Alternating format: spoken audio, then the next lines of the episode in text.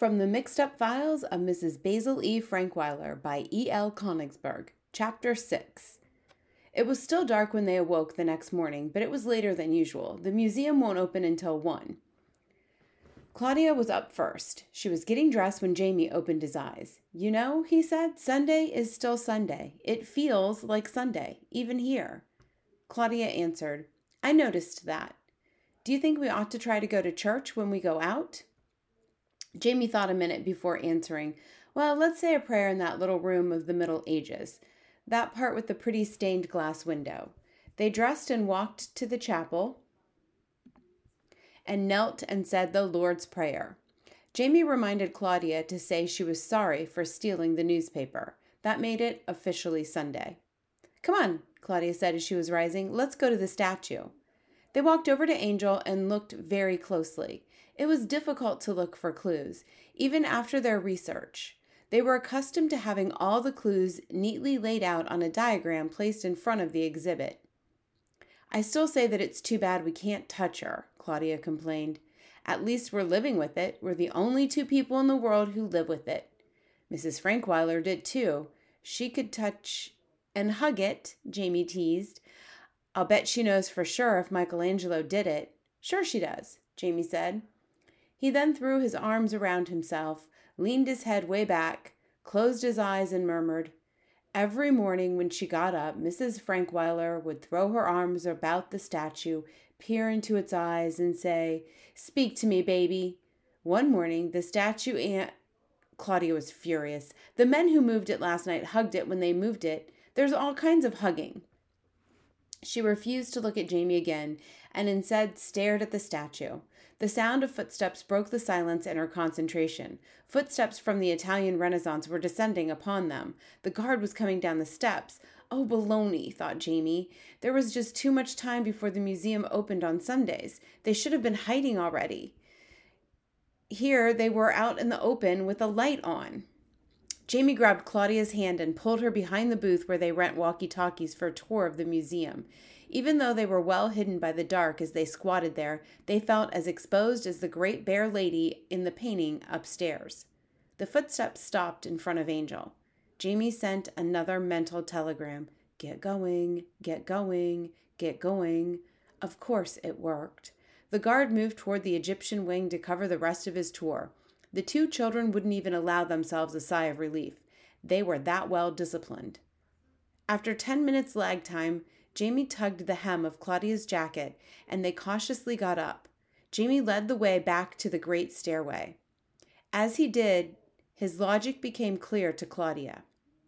Thank goodness Jamie thought so clearly so fast, and thank goodness for those 20 acres of floor space.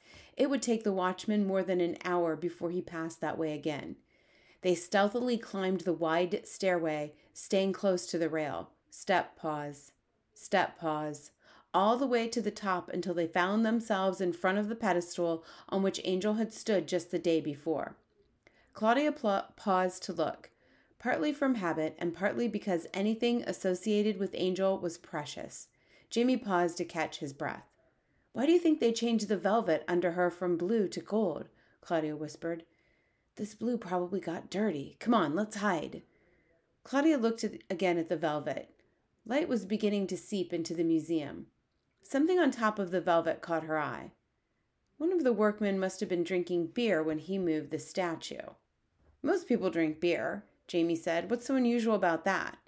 They don't let visitors bring in beer, answered Claudia. I wonder why they allow the workers to do it. What if he had spilled it on Angel? See where he must have put his beer can on that platform. She pointed to the blue velvet covering the pedestal. See the rings where the pile of velvet isn't crushed? Jamie said, yeah, Ballantine beer. Those three rings. Then he began humming a commercial that he had heard during the baseball game on television last spring. Claudia interrupted. Those are the marks of the beer can itself. After all, the emblem on the can is flat against the flat against the can. It could have been any kind of beer. Schlitz, Rheingold. Jamie stared at the blue velvet. You're right, Claude, except for one thing. What's that? she asked. The rings the beer can made would have crushed the plush of the velvet down, and the plush of the velvet is crushed up. What kind of sentence is that? Crushed up. Oh, baloney, just go ahead and pick on my grammar. Go ahead, pick on my grammar, but you can't pick on my logic. The weight of the statue crushed all the velvet down except where the marble was chipped away and the plush was crushed up. Claudia, there's a crushed up W in one of those circles that is also crush, crushed up. For goodness sake, Jamie, that's not a W, that's an M. She looked at Jamie and her eyes widened. M for Michelangelo. Jamie was rubbing his eyes. You know, Claude, I saw that symbol yesterday on the cover of one of the books I looked at. What was it, Jamie? What was it? How should I know? You're supposed to be doing the reading. I'm just supposed to be looking for pictures and clues. James Kincaid, you are something. You are absolutely something. As if it would have hurt you to read one little thing, just one little thing. Jamie said, Well, we have a clue. We know already. We could know already. We have an important clue. I'll bet they never even looked at the bottom of the statue. Now we have to go back to the library today to find out what that symbol means. But we can't. The library's closed on Sundays. Oh, Jamie, I've got to know. We'll check the museum bookshop. Don't worry, Claude. I'll recognize the book. Right now, we better hide. Claudia glanced at her watch. Where are we going to hide up here? There's no furniture. We can't risk going downstairs again. Jamie picked up a corner of the blue velvet drape. Be my guest, he said, indicating the floor under the platform with an elegant sweep of his hand. Jamie and Claudia squatted under the platform, waiting. It was close quarters under there. Jamie needed only to point his fingers to poke his sister in the ribs. I say, Lady Claudia, I do believe we're safe and on to something really great. Perhaps, Sir James, perhaps. Claudia didn't think about their close calls. They were unimportant. They wouldn't matter in the end. The end having something to do with Michelangelo, Angel, history, and herself. She thought about the history test she had had on Monday at school. There had been a question on the test that she couldn't answer. She had studied hard and read the chapter thoroughly.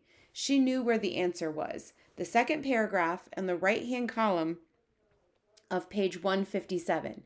In her mind, she could actually see where the answer was, but she couldn't think of what it was. Angel was that way. An answer to running away and also to going home again lay in Angel. She knew it was there, but she didn't know what it was. It was just escaping her as the answer to the question on the test had. Except this was even harder, for she wasn't exactly certain of the question she was trying to answer. The question had something to do with why Angel had become more important than having run away or even being safe at the museum. Oh, she was right back to where she had started. It was too stuffy under that velvet. How could anyone think straight? No wonder her thinking came out in circles. She knew one thing for sure maybe they had a clue. A crowd formed in front of the museum before it opened. The guard who was to have removed the pedestal and drape was called outside to set up sawhorses and make orderly rows out of the mass of people. The museum couldn't spare Morris until after the police had set help, sent help for the sidewalk traffic. When he finally moved the platform and drape and took them to the basement for storage, Claudia and Jamie had already left and were browsing around the crowded bookshop, peeking under the dust jackets of books about Michelangelo.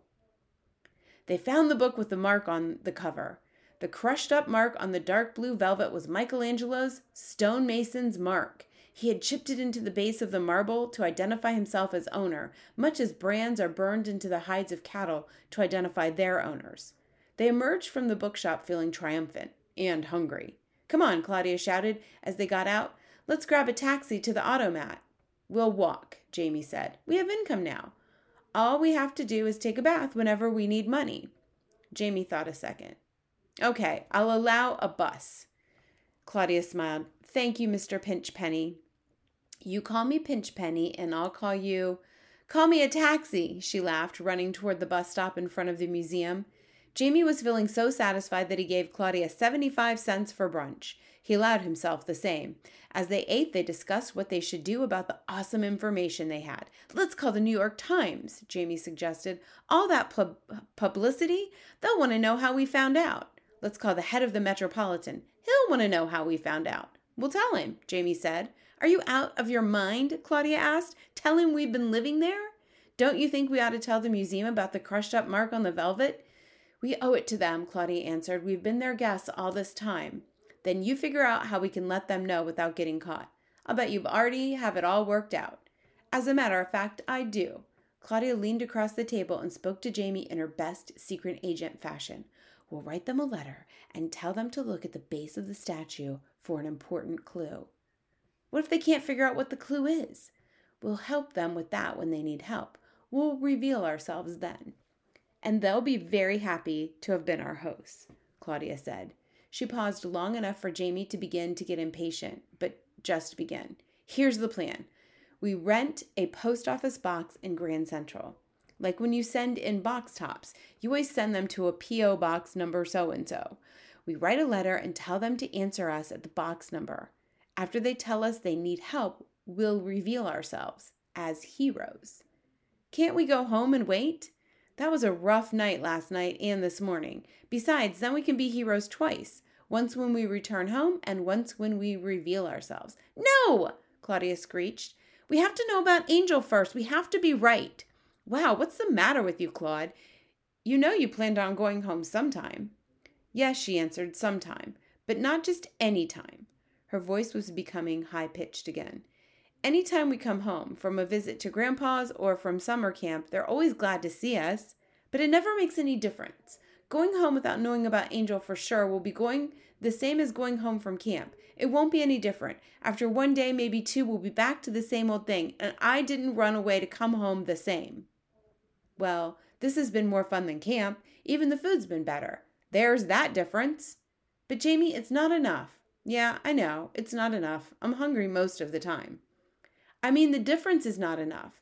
Like being born with perfect pitch, or being born very ordinary and then winning the Congressional Medal of Honor, or getting an Academy Award. Those are differences that will last a lifetime. Finding out about Angel will be that kind of difference. I think you're different already, Claude. Do you? she asked. She was smiling, and her eyes were modestly lowered, ready for a compliment.